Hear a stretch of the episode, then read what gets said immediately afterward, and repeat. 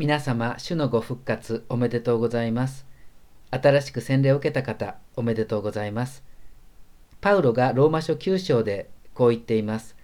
私たちは洗礼によってキリストと共に葬られ、その死に預かるものとなりました。私たちが結ばれているのはキリストの死です。中高年の男性が人生に夢も希望も持てず、他人を巻き添えにして自殺を図る、そのような事件が立て続けに起こりました。夢も希望も持てず絶望してしまう。こういうこと、誰だって同じです。年老いて闇衰えて一りぼっちで死んでゆく。この絶望はこの世に生まれてきたすべての命の宿命です。だからこれもパウロが1コリント書15章で言っている言葉。この世の生活でキリストに望みをかけているだけだとすれば、私たちはすべての人の中で最も惨めなものです。私たちは幸せにすがろうとしますが、その幸せが地上的なものである以上、それは究極的な拠り所になってくれません。あの、ここで言う地上的な幸せというのは、富や権力、成功や名誉、健康や快適、まあ、絆や友情、生きがいや感動、自尊心、充実感、そういうものはもちろんですが、悟りの境地だとか、救われている喜びだとか、そういう宗教的な自己満足だって、結局は地上的な幸せに過ぎない。まあ、ここに気づいていることは大切だと思います。でも、地上的な幸せだからといって、それが無意味だとか、求めちゃダメだとか、えそうではなくて、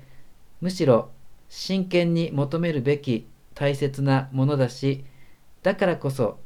それらが失われた時にだけ見えてくる、それでも失われないもの。復活ってきっとそこにあります。今日の聖書と典礼で、イエズス会の川中仁神父様が書かれているように、復活とは死をも超える命があるということ、またいかなる絶望をも超える希望があるということですし、でも復活を悟っちゃったからもうすべての苦しみから解放されたなんてことではなくて、これはまあ今日はパクリばかりですが、森和弘司教様が説教集の中でこう言っておられます。苦しみは苦しみとして、闇は闇として、悲しみは悲しみとして、私たちが極みまで体験しなければならないという現実をそのまま肯定しながら、その極みの中に現れてくる希望、それが復活なのです。私たちはいろいろ失いながら、年老いて、闇衰えて、孤独と不安の中で死んでゆく。